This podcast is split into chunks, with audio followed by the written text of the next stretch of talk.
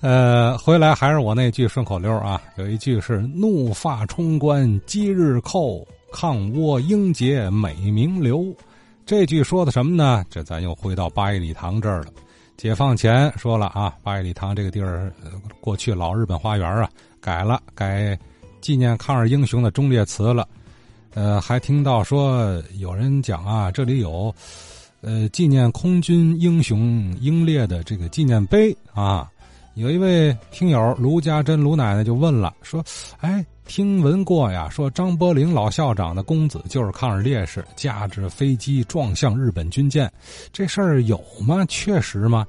哎，听友吴先生确认肯定有啊。呃，吴先生和张伯苓校长的后人啊，曾做过同事，大概听过一点情况。我，昨天有一个女的不说是这空军英英雄。是那个张伯苓的儿子是吧？确实是这么回事儿。是张伯苓的三儿子是，他的小名我我知道，他叫小三儿，反正就是。呃，他死了以后，一直瞒着他母亲，也就是这个张伯苓这校长的那个老伴儿，一直瞒着他，一直瞒定了死。那个他老伴儿呢，一直就哭，把眼都哭瞎了。临死时候啊，嘴里头就喊着小三儿、小三儿的，就是。这个英雄啊，他被这个日本的这个军舰呐给炸了，他的飞机啊炸的这个军舰那个大烟囱里边去了。那他叫嘛名字啊？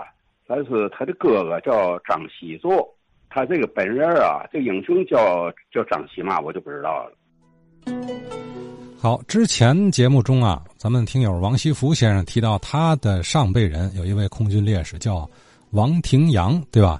再加上刚刚说张伯苓老校长的公子叫张希什么，呃，反正这就两位天津籍的抗战空军英烈了啊。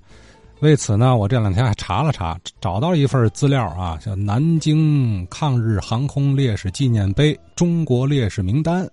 哎，我把天津籍的烈士名字给抄下来了，大致说一下啊，有一位叫陈金榜少尉，陈梦坤上尉。啊冯干清军械长，呃，楚德玉少尉，胡乃武中尉，高春田上尉，刘凯中尉，刘维全少尉，他的籍贯是武清，宋恩如上尉，呃，还有秦少廷机工长，王廷阳，哎，王廷阳有他的名字啊，少尉，呃，王增汉上尉是保底的。王德敏中尉，天津的；还有张锡户中尉，啊，张锡户啊是户字；还有什么杨叔上尉，武清的。哎，就这么做吧，啊，每个名字背后都是一段故事啊。但不知道听友中有没有他们的后人？如果您听到了啊，期待您能给我们讲述那段可歌可泣的家族往事。哎。